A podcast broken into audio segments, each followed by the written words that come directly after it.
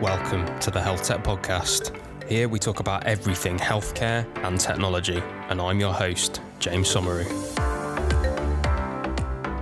Hey everybody, this week we're talking about AI in radiology, and my guest is Prashant Warier, and he is the co founder and CEO of Qure.ai. And if you know anything about AI in radiology, you may well have heard of that company. So, Prashant's an expert in the field of artificial intelligence and deep learning. He's architected and commercialized many, many, many different data science solutions in his 15 year career, from men's fashion to trucking. And we spend most of the uh, podcast talking about men's fashion and data science, I think. But anyway, he's a very prolific researcher, author, speaker on all sorts of topics relating to data science and machine learning. So I have no doubt you're going to learn a lot of different things about how to grow a company in this space from Prashant. He is extremely passionate about using deep learning to make healthcare affordable and accessible. So I hope you enjoy. Great. So, Prashant, welcome to the Health Tech Podcast. How are you doing this morning, sir? I'm doing great, uh, James. Uh, it's uh, awesome to be here and look forward to talking to you. Awesome. Whereabouts are you speaking to us from today, Prashant? I'm in Mumbai. Oh, very uh, nice. yeah, this is the uh, the heart of coronavirus uh, in India. Oh and, wow! Yeah, of course. What's it like? What's it like over there? What's everyone doing? Are they are they socially isolating? Is it is it desolate and, and dead, or is it um is it busy still? No, so I've been out like two or three times to buy grocery over the last uh, month and a half uh, that we have been in lockdown, and uh, um, I can say that uh, a lot of people are on lockdown, but there are, I mean, there are people on the road. I mean, there are people walking, uh, yeah. driving, and so on. And I mean, India, it's also hard to enforce such a lockdown, right? There are say, areas right. where there are like millions of people in like a, a two square yeah. mile radius, and, uh, and it's getting you, warm, I suppose, now as well it, it's very hot. Yeah, it's very hot outside. In fact, I was just outside. I was just walking around the house, uh, talking on the phone, and uh, I was so sweaty that my wife was asking me if I just had a workout. And I, have just been walking. Just from being on the phone. Oh my gosh. just but from walking around on, in the house, uh, being on the phone uh, on calls, right? Wow. It, it's hard. It's hard outside. Yeah. Yeah. No.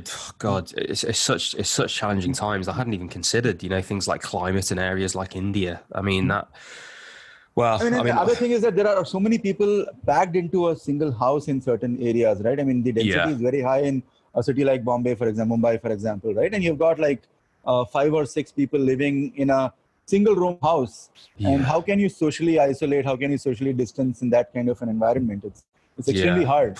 Incredibly right? and difficult. you cannot you cannot remain cooped in throughout the day. You have to venture out. I mean, so uh, it's definitely I think enforcing a lockdown in India is hard. And uh, I mean, uh, yesterday was probably the worst day in terms of the number of cases in India. So uh, wow. hopefully, I don't know. I mean, it was actually trending flat for a while, but Uh, yesterday was bad for India as well as for Mumbai um, let us see how how that progresses over the yeah and this will probably go out in about six weeks time so who knows what uh, what world we'll be living in at that point and whether we're still in lockdown or some version of it but i assume we will. But obviously good to know that you guys and i suppose you specifically are part of the solution right with everything that you're doing with Qure.ai so i'm really excited to you know get into your background and hear how you got to where you are and then obviously to talk about the company and everything that you're doing particularly to help with coronavirus at the moment. It's a it's an awesome awesome story. So, yeah, it'd be great for our listeners, Prashant, if you could uh, if you could start by telling us a little bit about you and and, and your story. Absolutely. Um, so my background, uh, I mean, I, I grew up in a very small town um, in India. Uh, it was a town of about, I mean, small in India, still pretty big. It was a town of about, a town of about, I think, 200,000 people or so. Uh, and it was a steel city so everything was around. I mean my father used to work in the steel plant and uh, everybody in that uh, town were associated with the steel plant. So either they were working in the steel plant or their spouses were working in the steel plant and uh, so it was it was a uh, steel city um, uh, and yeah. Uh, so grew up there. I mean there was public schooling there and so grew up in that city. Very small town so i mean obviously you know a lot of people. I mean it's a a small community. So that way i mean uh, very sort of what can what should I call it? It was very secure, uh, not mm. very. I mean, safe in general. I mean, not too much crime and so yeah. on. Uh, so grew up in like a I, I, would say very safe and secure environment. Uh, uh, though I mean, I think when we were growing up, it was uh, difficult times in India also. I mean, India has um, grown a lot since the time that I was in school. And uh, when I was in school, I mean, we had um, very little. I mean, in terms of um, all, I mean, eating out or I mean, just just uh, stepping out of the house for food. I mean, it was something like once in a month or so, right? This is about wow. 20, 25 years ago. Uh, versus nowadays, I mean, kids, uh, I mean, step out all the time, and it's very common for kids to eat out. I mean, I can say that that all my schooling years, I probably went out with friends for uh, for uh, eating out maybe rarely, I maybe like four or five times. So wow, uh, it was very very uncommon back then. And uh, I think India was a closed economy. So when when I was in in school, I mean India was um, following sort of somewhere between socialism um, and um, not not necessarily capitalistic at all, mm. right? So it was more socialist kind of um, country, a yeah. lot of public sector enterprises and so on. And um, so we we were a different country then, and we uh, got liberalized uh, somewhere uh, in the 1990s, and that is when the economy started growing, and that is when foreign companies started coming into the um, into India and started setting up yeah. factories here, offices here, and so on. So over the last 25, 30 years, we have really, really changed. I mean, India has radically changed, and then I spent about 10 years in the US. Uh, so I was in the US from 2000 to 2011. And I can certainly say that that 10 year period, I mean, it is probably one of the highest growth periods because when I went to the US, I, I had a different perception of India, and when I moved back, I could see that it's a it's a completely different society that I came back to. Wow. And I find that sometimes if I go back to Wolverhampton where I grew up, and even though it's probably there's probably like two shops that have changed, and I'm like, oh, it's just changed so much, I don't even recognize it anymore. Whereas I suppose ten years in the '90s in India, it's probably completely unrecognizable, right, with the amount of stuff that that has gone on there in terms of grey. Yeah, and, and if you look at it, right, I mean, um, the uh, wealthy people in India probably live, uh, have got a standard of living which is uh, very comparable, sometimes even better than the standard of living for wealthy people in, uh, let's say, a US um, or yeah. UK or some of the developed countries. So if you are wealthy, you, you live pretty well in India. Uh, of course, there is pollution and traffic that is always there, but outside of that, uh, you you do have a, mm. a hmm. very good life. I mean, that was not true about 20 years back, and there was a very very different standard of living uh, between India and other countries. But that's that's sort of changing now. But of course, I mean, the number of poor people in India is very high, and uh, that is not changing. I mean, the wealth gap between the rich and the poor is increasing as is across all of the world, and that is happening in India as well. Hmm. So, what did you do in the US for ten years? So, I I, uh, I studied engineering uh, here in India. I studied at one of the um, better um, engineering colleges in India called IIT, Indian Institute of Technology. Mm. And um, so I went to Delhi, which is the capital of India, studied engineering there. And then I went to the US uh, to do a PhD in operations research. So I was doing a lot of um, uh, a lot of data science work back when there was no concept of data I was science. say, wow, data science in the late 90s. That's amazing. it, this is early 2000. So I, I went to the US in 2001, but yeah, I was doing uh, a lot of optimization, uh, demand modeling, demand forecasting, wow.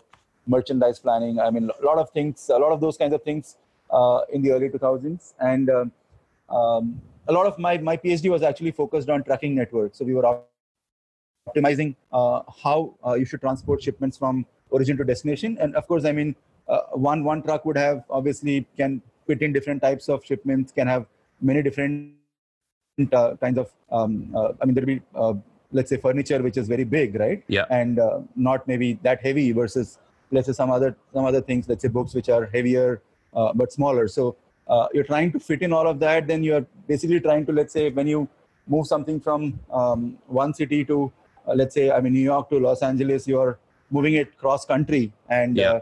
you, you probably move it through like 10 different trucks. I mean one shipment might go through 10 different trucks uh, in that duration. And so, how do you manage that? How do you manage the drivers? So, driver optimization. Uh, there are many rules wow. around many rules around how much how many hours drivers can work. Very much like airline crew. So they can only work a certain number of hours. They can only drive for a certain number of hours in a yeah. day.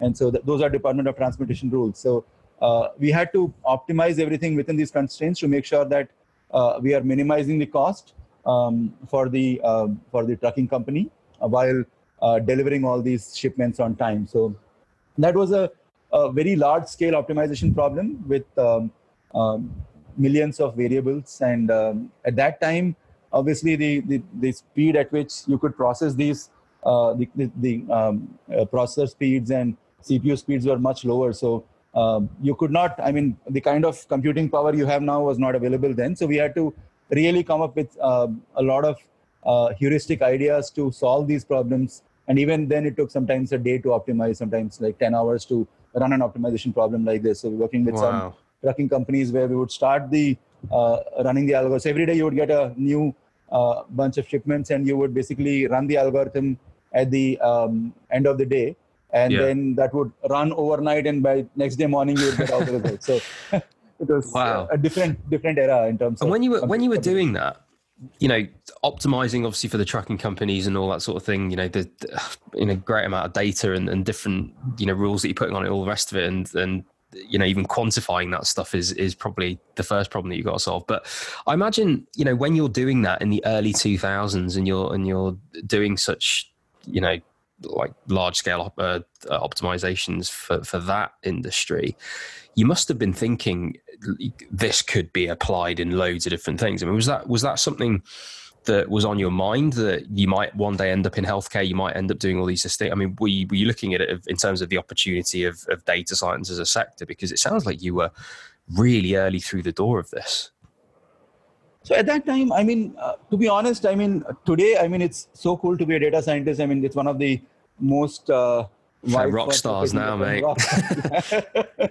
uh, it was not so back then. Like my first job out of uh, the PhD program was I was called a research scientist too, and yeah, uh, okay. what I was doing was basically what data scientists do nowadays. But uh, yeah. it was uh, it was not called data science. And I mean, of course, I mean when I was doing my PhD, I, I, this this whole optimization techniques I was applying it to let's say. Um, trucking scheduling, right? But you could yeah. apply it to airline scheduling, or you could apply it to uh, other areas in logistics and supply chain. Uh, where I went to school, Georgia Tech was basically known for its uh, logistics and supply chain expertise. So lots of professors were okay. had was researchers in that space, and that's why I got into this. but certainly, applications are there in computer architecture in many different applications. So you could you could apply it in many different areas, and um, mm. So uh, going out of, uh, I mean, graduating out of the PhD program, I definitely knew that uh, I'd be doing different things, but I never imagined that I'd be working in healthcare. Yeah, that was not not a thought that entered my mind back then. In fact, I would even say that maybe even five years, six years back, I did not think that uh, we would I'd be in healthcare. So it's a it's something that happened out of the blue, and I mean, we started doing what we are doing now and yeah uh, and here we are were you hobby coding as well were you, were you coding in your own life to solve problems and and building little bits and bobs and was that something that you were always doing so, uh, so uh, I didn't get that question. Can you can? Were you were you hobby coding? As in, were you coding for a hobby when you sort of went home? Were you developing little programs to solve problems in your own life? Is that something that you were doing too? I was doing some of that actually. I mean, uh, very little actually, I would say, because uh, I mean the PhD program itself required me to do a lot of coding, and I would yeah. I would go back, uh, work on my laptop, write my code, and I think uh, most of the code that I was writing was for uh, my work. I mean, fine. Uh, both both when I was uh, doing a PhD as well as when I was working. So sure, not so much ho- hobby coding. So what did you what did you optimize next after trucking? So next thing that uh, we were working on was um, demand forecasting. Um, so we started with uh, forecasting demand for stuff like everyday stuff like let's say a bottle of milk or a hamburger um, um or a bun so mm. we hmm. were forecasting demands for everyday objects, everyday uh, grocery items in um, stores such as Safeway or Albertsons um, and so on.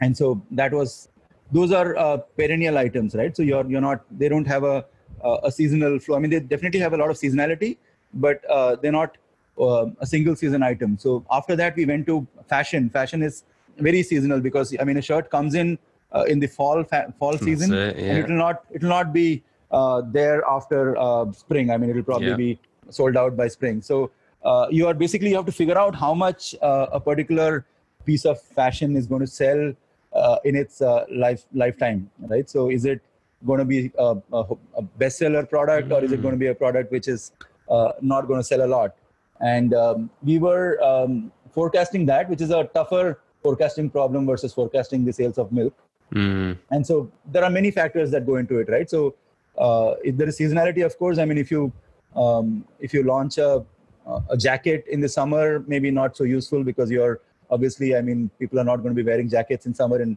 many parts of the. Uh, I was in the US then, so many parts of the US, um, and uh, so you're looking for certain kinds of uh, fashion items, and then you have to look at similar items, right? So how did similar items perform in the past, right? So you're looking at uh, how uh, a certain fashion uh, performed in the in the past. I was going to say, how do you define similar in fashion? I mean, even that kind of labeling is uh, is quite challenging, I imagine. So similarity is uh, doable. I mean, you can uh, if you look at a let's say a men's shirt, which is probably one of the easiest categories. Yeah. you're uh, looking at collar versus uh, no collar, the style of the button, the style of the, um, yeah. the, the cuff, right? And, it's amazing just uh, how much of this is data driven. Actually, that I, you know, I hadn't. I mean, I suppose why would I have thought about this? But I've not really thought about the how how you know retail do their stock and actually you know forecast how much they're going to sell and how much they make and of, of it and all. I, you know, I've never even thought about it, but as you say, data science will will just be part of so so so much of our entire economy. Yeah, and this is I'm I'm talking about about 12 years ago. So 2008 is when I was doing 12 it. years ago. Wow. yeah.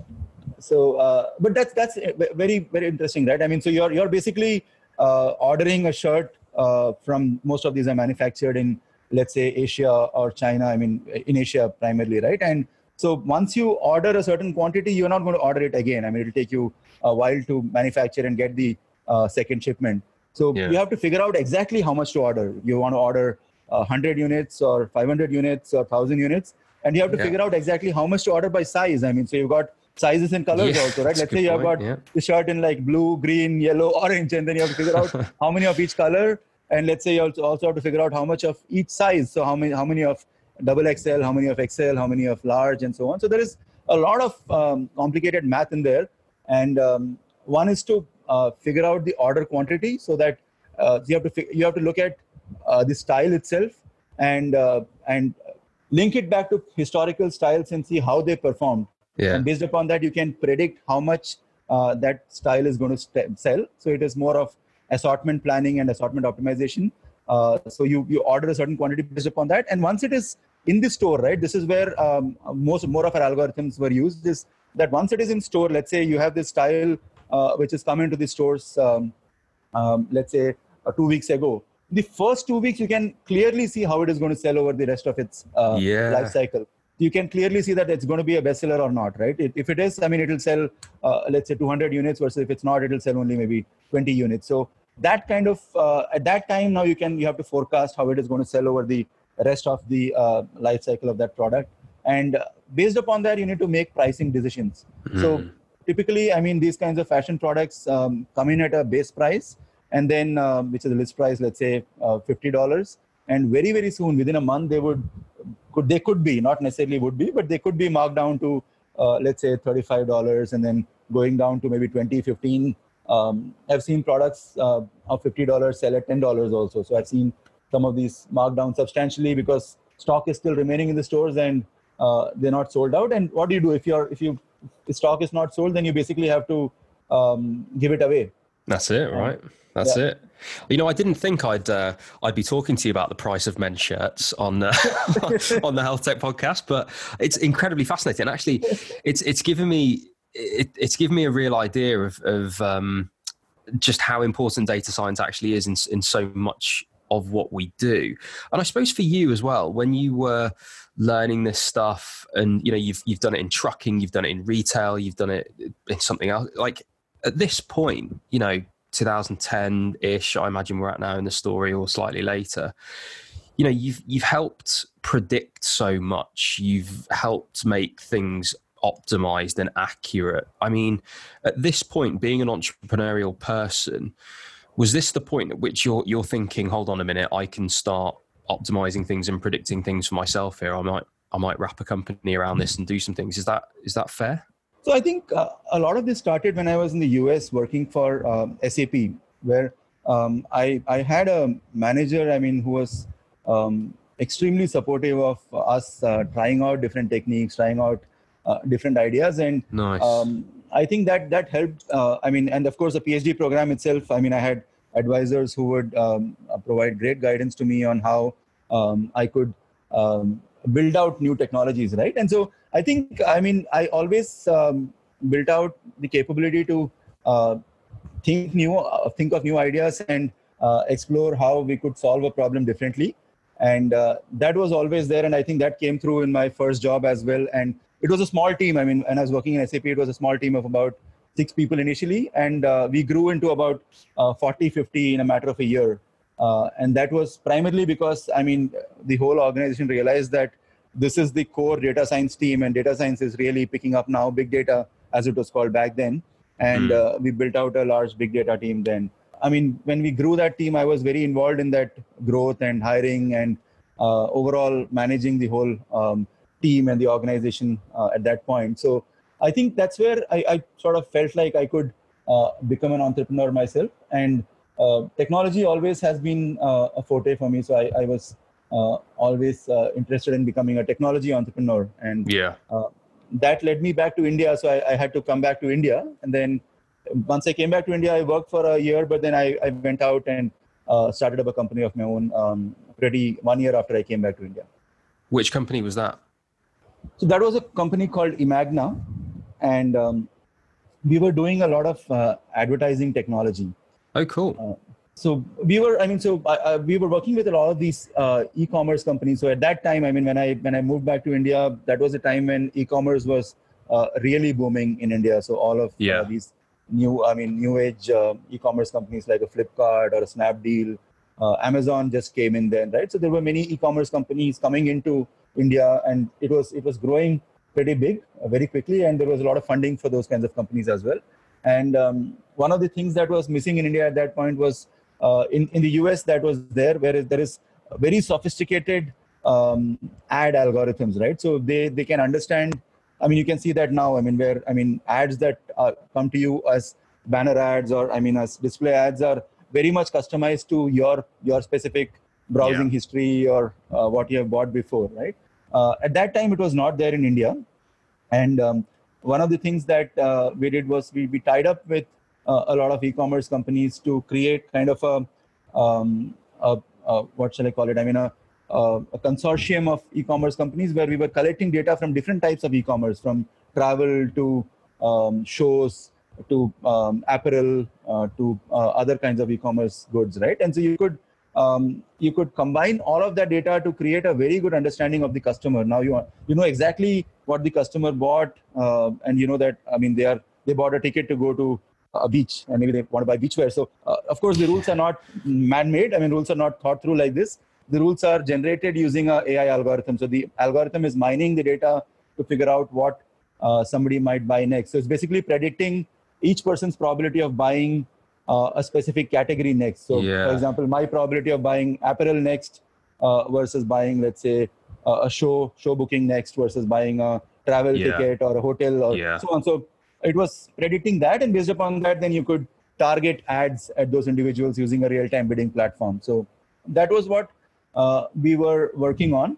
Though I, I would say it was not um, extremely successful in the sense that uh, the technology was very good, but um, about 2015, uh, what happened in India was that a lot of the e-commerce companies decided to go mobile only. And uh, right. uh, when you're mobile only, you cannot drop cookies. So cookies are a critical part of third-party cookies are a ah, critical part of all of these ad tech. Uh, all I mean, at that time, it was mostly all of the ads were driven off of third-party cookies, and hmm. so um, when we when we go mobile only, then you cannot really do that. So a lot of our partners went mobile only, and uh, then we realized that okay, I mean, this is not a, a business that can scale up because if everybody is going mobile, uh, then it may not be a You've sustainable business. Right? Yeah. So that time, um, this company called Fractal Analytics, uh, where I had worked briefly for a for a year uh, in 2011. Uh, so they, uh, I mean, I, I was good friends with the CEO of Fractal, and uh, he reached out and he they wanted to acquire um, our our technology and also get me back into Fractal. That's so, a nice lifeline. That's that's lovely. Great timing.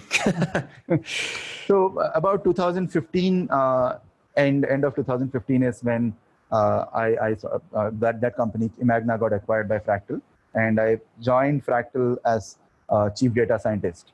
Nice. What a title. And what a network you obviously had to just get a quick acquisition done when you'd reached your ceiling as a company. I mean, yeah, it, I suppose it, that's the the value of being in data science since the the, 90s, right? And your network must just be incredible amongst amongst those types of people. But let's talk about Qure or Qure.ai. How do you like it to be said? Is it Qure.ai or is it Qure? We say both. I mean, Qure and Qure.ai. Qure becomes, uh, I think, a very generic term because cure can be spelled C-U-R-E, Q-U-R-E. when you say Qure.ai, it, it becomes a little bit more specific. Yeah. Cool. Okay. So let's talk about cure then. So, you know, at this point in your career, you've, you've optimized and, and done loads of different things for loads of different sectors. Why healthcare? How did that happen? And talk to me about the early days of coming up with this idea and how you turn that idea into reality. So when I, I mean, I mentioned uh, the previous acquisition, my company got acquired by Fractal.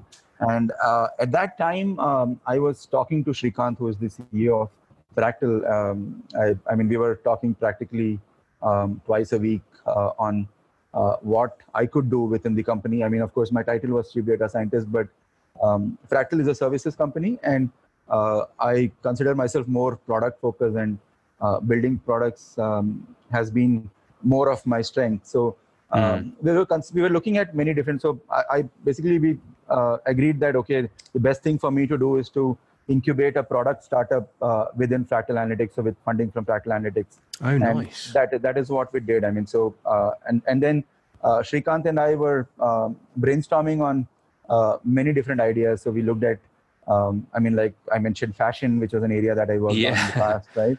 Uh, we looked at um, kids' toys. I mean, maybe building uh, smart toys for kids using AI. We're Looking at looking at uh, a lot of uh, different ideas, but uh, then we looked at AI in the space of uh, radiology and pathology. So I, will talk about why we uh, went into this. Right, it was a very um, conscious decision to go into healthcare. So one of the reasons was that healthcare was one space where AI had not yet penetrated. I mean, you could see that health healthcare itself was ripe for disruption. It is still ripe for disruption uh, and uh, I think um, healthcare was still very backward in terms of the use of technology and the use of AI. So we said, yeah. this is an area where you can really um, disrupt uh, the space using AI, number one.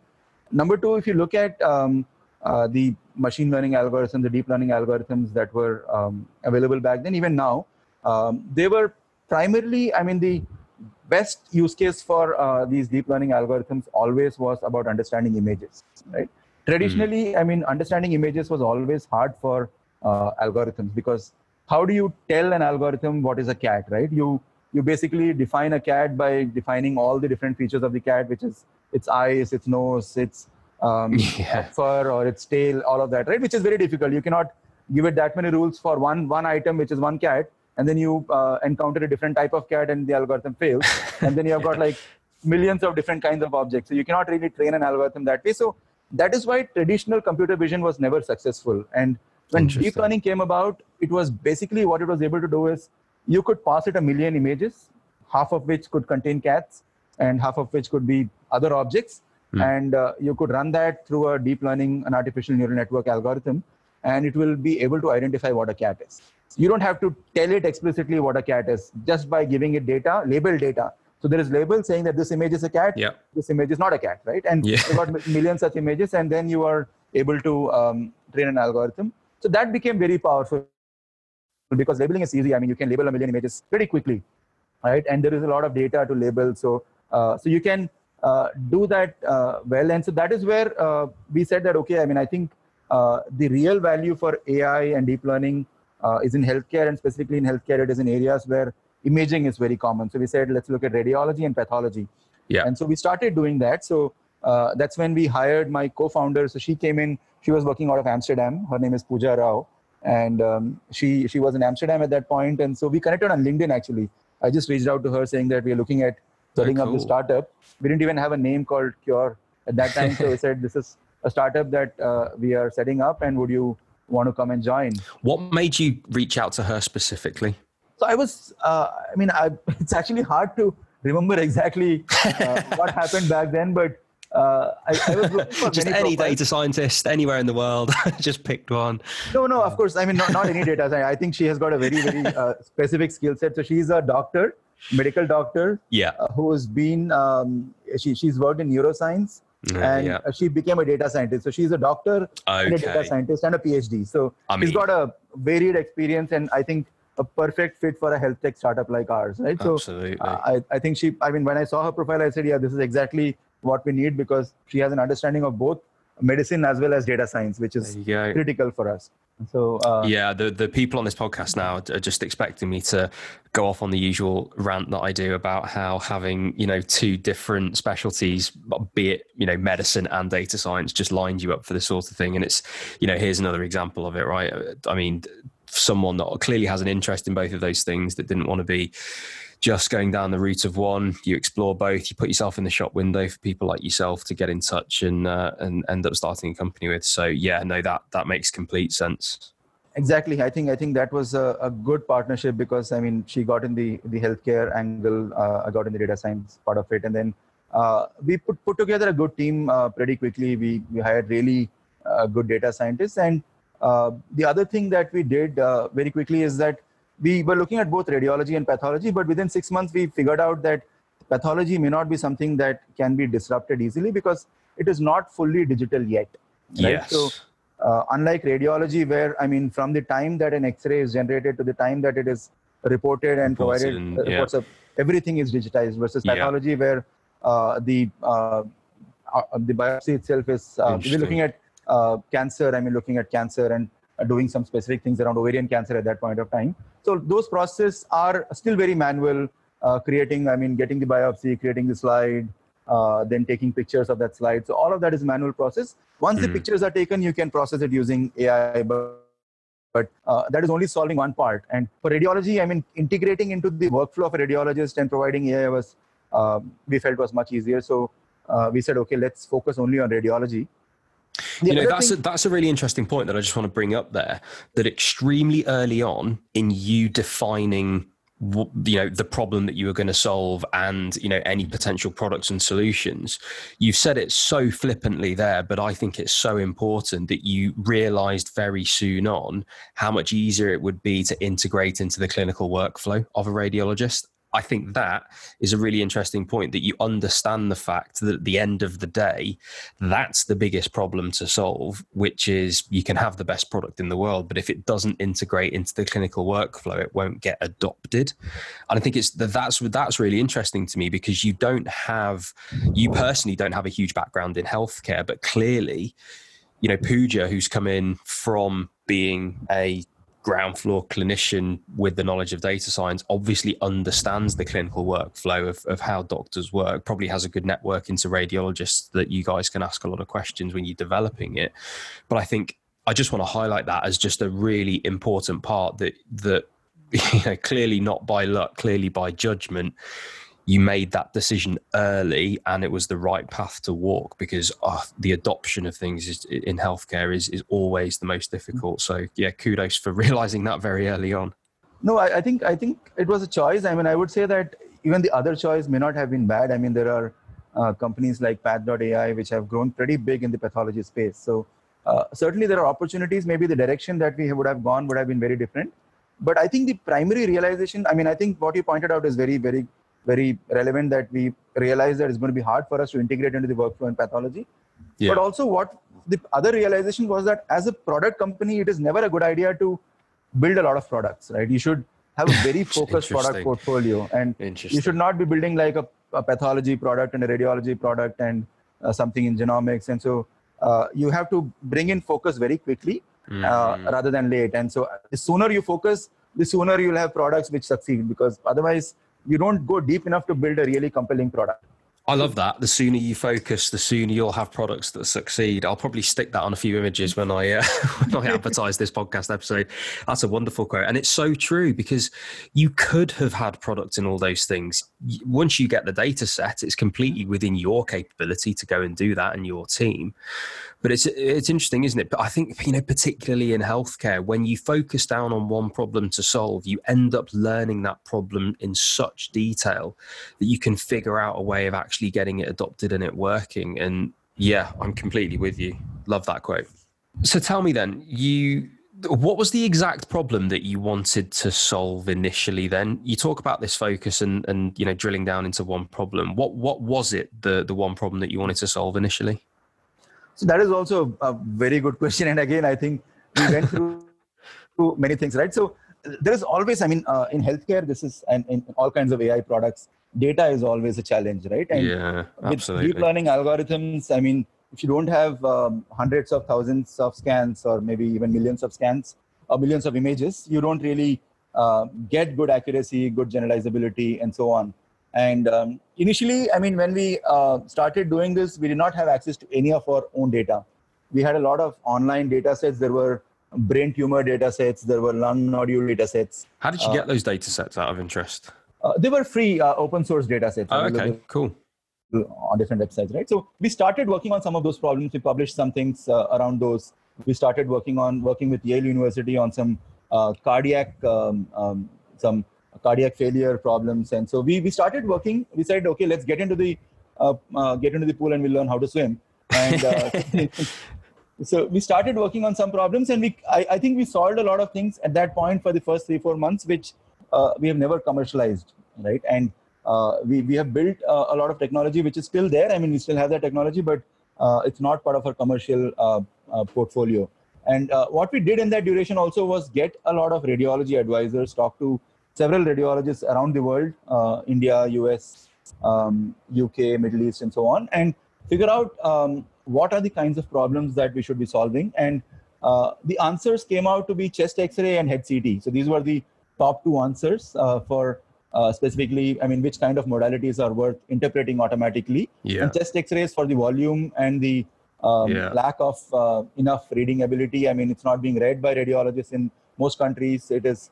It takes days to get it read. I mean, um, yeah. and people are not interested in reading X-rays. So on, there are many different challenges with chest X-rays. And the other one was uh, interpreting head CT scans because that is where it is life and death.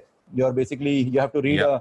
a head CT scan immediately so that you can uh, figure out if somebody has trauma or stroke, and then uh, take uh, um, appropriate action. So uh, these two were the areas that we picked up. But then, then the question was, I mean, one of the things that we did really well was I can tell you that the first year uh, of Qure, I mean, I was on the road just getting access to data. I mean, mm. uh, that and that is something that we cracked very early on. Is we we got access to a large amount of data. Even like in 2017, um, 17 back about three years ago, we had access to about four or five million scans. And uh, that has only increased wow. now. Today, we have access to about 8 million scans or so. Wow. But we had access to a huge amount of data to train our algorithms. And uh, that has been a, a, a, critical success factor for us because as uh, we always started with more data, so we had more um, accurate algorithms. And then, of course, that accurate algorithms means that clients are more likely to adopt it and so on. Absolutely. And so the the the, the problems that you're solving now. So, so talk to me about what Qure.ai is doing right now because you guys have achieved some great scale. You know, you're you're pretty groundbreaking in terms of getting AI through the door of hospitals, getting it actually used. You know, there are a few AI companies similar that are, that are doing similar things, but obviously you guys are are in you know multiple different sites um, around the world. You're, you've got a specific COVID 19 product that you've got as well. So, talk to me about where you guys are at right now and, and the different things that you're up to around the world. So, we are doing um, our, our product portfolio is primarily focused around uh, a chest x ray and a uh, head CT solution. So, we can interpret chest x rays, we can interpret head CTs.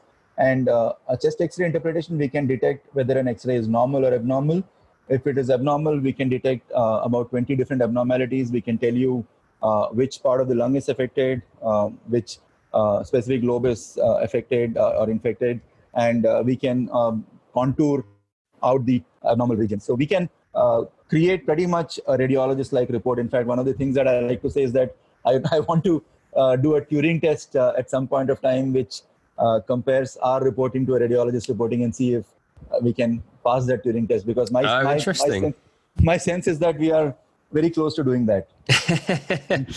and what do you mean by passing that test? Do you mean equally as accurate, or do you mean somebody is unable to tell whether it's a human or a or a, a machine?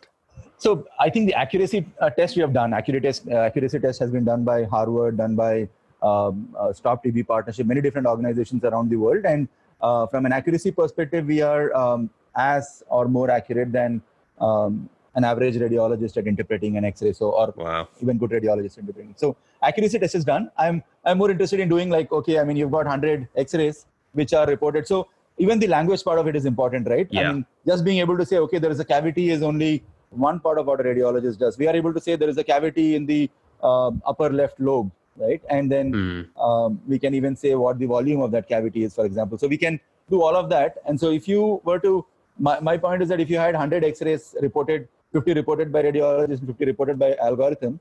Uh, and if you ask somebody to uh, label them whether they are reported by the algorithm or by a radiologist, uh, would they, I mean, be able to identify which ones were reported by the algorithm?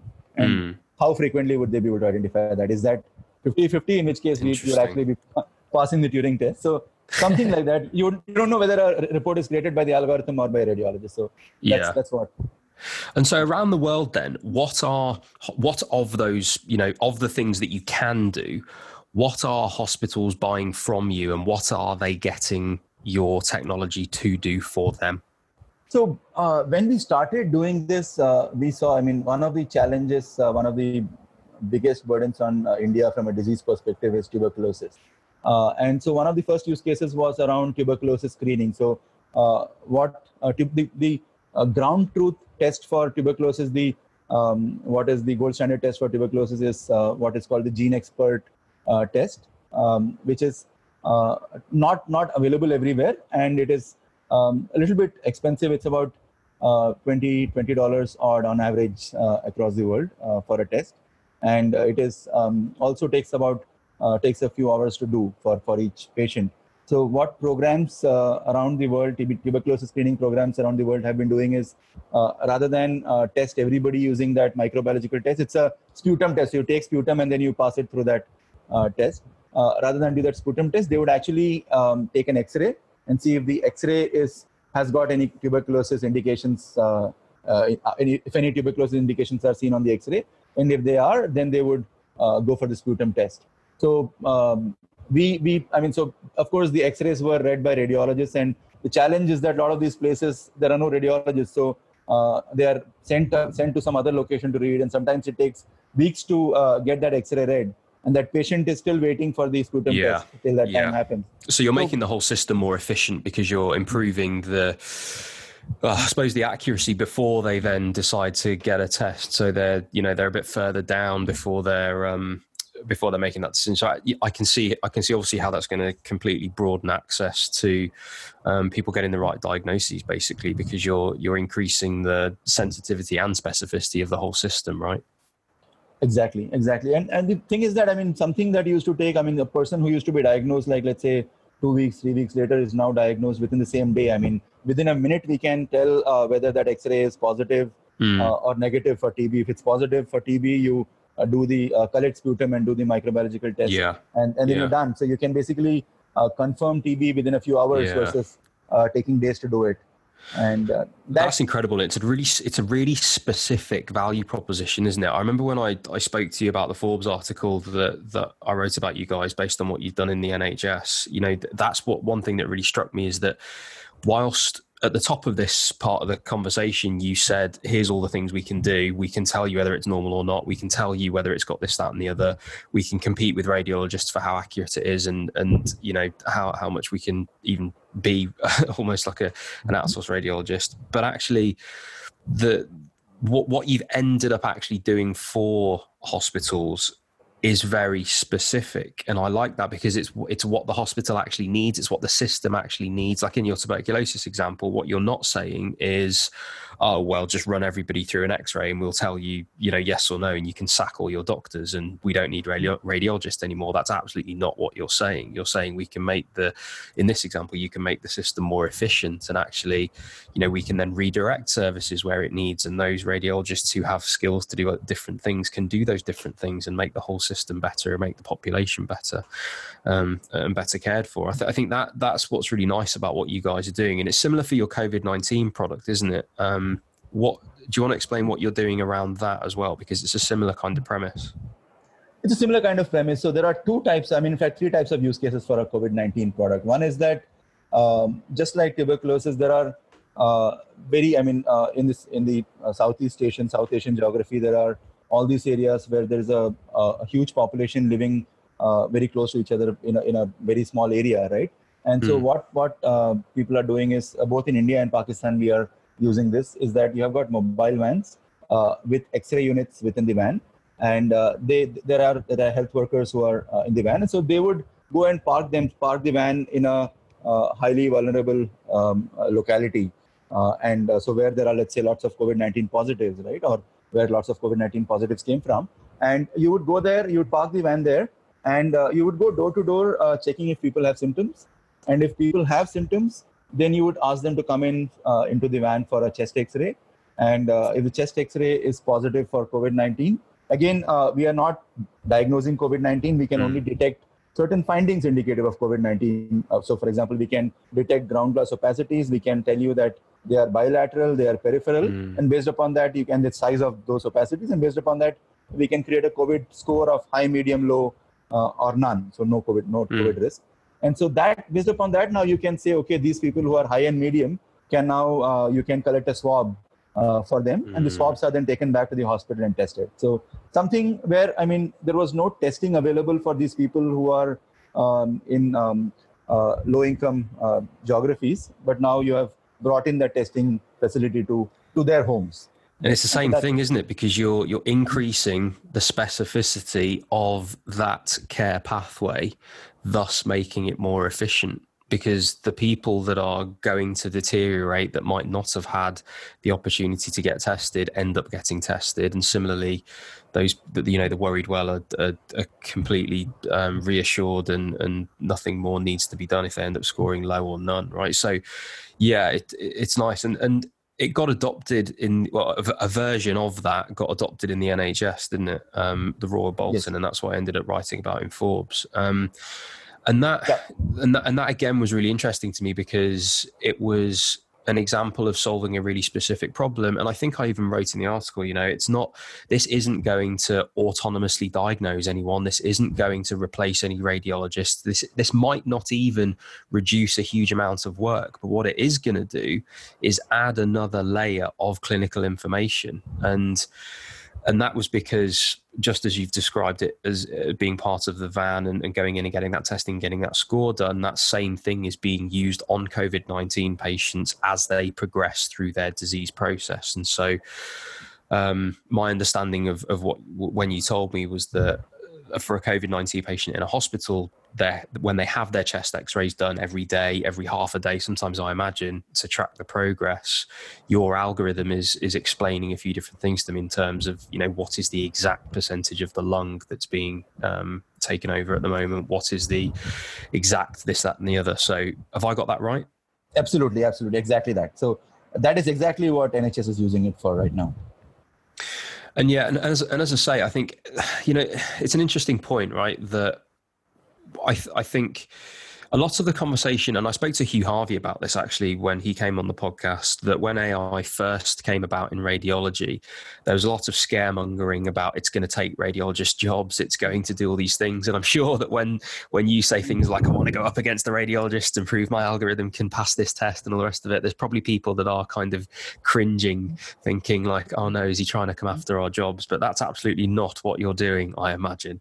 No, that's not. I mean, so uh, I think I think it's important to prove the algorithm's accuracy, and which is where uh, I would say things like this. But reality is, I mean, if you look at autonomous cars, I mean, a different field, but uh, autonomous cars uh, might be a reality right now, but there are so many things that need to happen to uh, make autonomous cars actually come mm. on the hmm. road, right? And there are regulatory aspects. There are, uh, I mean, even one person who loses his life, his or her life because of an autonomous car I mean, that becomes a, such a big issue, right? This happened in yeah. uh, with Uber in Phoenix, and yeah. uh, it's it's. I mean, Tesla. There was a crash in uh, the Bay Area. So all of these, I mean, you have to be uh, very careful. I mean, especially with AI technologies, and even if I mean we are more accurate and we can prove that we are more accurate than a radiologist, I think it is still um, going to be uh, some time before we can actually replace radiologists, right? So that's mm. not something that you want to do or we want to do because finally, when a radiologist signs off on a report for a patient, that person is taking liability. Yeah. That if if that something is wrong,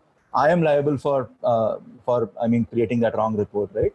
And so yeah. there are there are many things that uh, the human touch uh, is bringing in, and we don't want to replace that. I mean that's not where we are. I mean I think for us the value is uh, in fact in not even I mean, what we realized is that there are so many places where the radiologists cannot go to. I mean, uh, these mobile vans uh, mm. in, let's say, rural districts or even in uh, these uh, slums in uh, Mumbai. I mean, you don't, you cannot get a radiologist there. I mean, and um, AI is the only way you can solve these problems. I mean, especially uh, if AI is good enough. I mean, you have to have good, accurate AI, but yeah. AI is the only way you can solve the problems. And of course, you can assist a lot of radiologists, a lot of doctors in interpreting x-rays so even x-rays for example a lot of them are not uh, reported by radiologists they are reported by general practitioners and yeah. so in that case you can assist them in reporting that x-ray and the other thing which i have also seen is today i mean um, uh, this is something which is i mean uh, i've heard from a lot of radiologists is that most radiologists now uh, are not so interested in reading x-rays so they would rather, uh, rather read a ct scan or an yeah. mri and uh, a lot of radiologists tell me that I may not be as good at reading an X-ray as I was, let's say, 10 years ago, or I mean, uh, and the newer generation that is becoming radiologists is certainly not as good as uh, me in interpreting that X-ray. So, so that's something which uh, I have. I mean, uh, people have told me, and I think, uh, I mean, I don't know how much uh, if there is a quantification to that, but certainly, certainly there is a sense that the ability to read X-rays is going down. Yeah. across the world. Yeah. Sure. Because it's, it's a simple modality. It's a, it's a basic modality. Sure. And I think um, you know, if we're going to increase quality, if we're going to reduce costs, if we're going to make healthcare better for everybody, then AI is one of the clear ways that we're going to do that, even within the next few years. And I think, you know, prospective studies are being done. People like you guys are actually getting bought. You're getting CE marked, FDA. But, you know, all of this is happening right now. It's an incredibly exciting time for AI, particularly in radiology, where there's a clear use case and a fair few clear use cases. Um, and I really look forward to seeing how you guys do and you know the other AI companies out there that are not only in radiology but in different fields. I think it's a really incredible um, time to be looking at this stuff. And if there's anybody listening that wants to know a bit more, then um, feel free to ping me a message and I can let you know the the good AI companies around the world to watch. Um, but Prashant, it's been an absolute pleasure having you on, sir. I've I've loved I've loved learning about this. Learning about your background's been so fascinating. I think the way that you've got this kind of whole I was going to say whole sector view, but it's way beyond that because of all the different sectors you've been in in data science and the way that you view data science, the fact you've been in it since the 90s. I think so many people will be able to learn from you. And I think, um, uh, yeah, it's been, it's been fascinating for me having you on, but I'm sure there'll be plenty of people listening that might want to follow you or um, hear more from you. So if people want to get in touch with you or indeed qure.ai, what's the best way for them to find you? Um, and the best way for them to reach out to me is uh, through my email, which is my first name, prashant.warier at uh, qure.ai. Perfect. And I'll put that in the description of the episode for everybody to click on. And Prashant, um, we get a lot of people listening to this podcast. So everything from entrepreneurs, investors, uh, corporates, clinicians, managers in hospitals. Have you got any asks of our audience that you want to close us out with? I think uh, what my uh, my only ask is that uh, I mean, there is uh, a lot of hype around AI. People talk about AI as if it's going to do everything for you. It can do a lot of cool things and it can really add value. And what happens is that because of the hype, people feel like, I mean, what AI achieves is not good enough, right? But AI is doing a lot. And I think there are, uh, especially in healthcare and radiology, there are, there are real use cases. There are lots of people who are uh, using AI, deploying AI.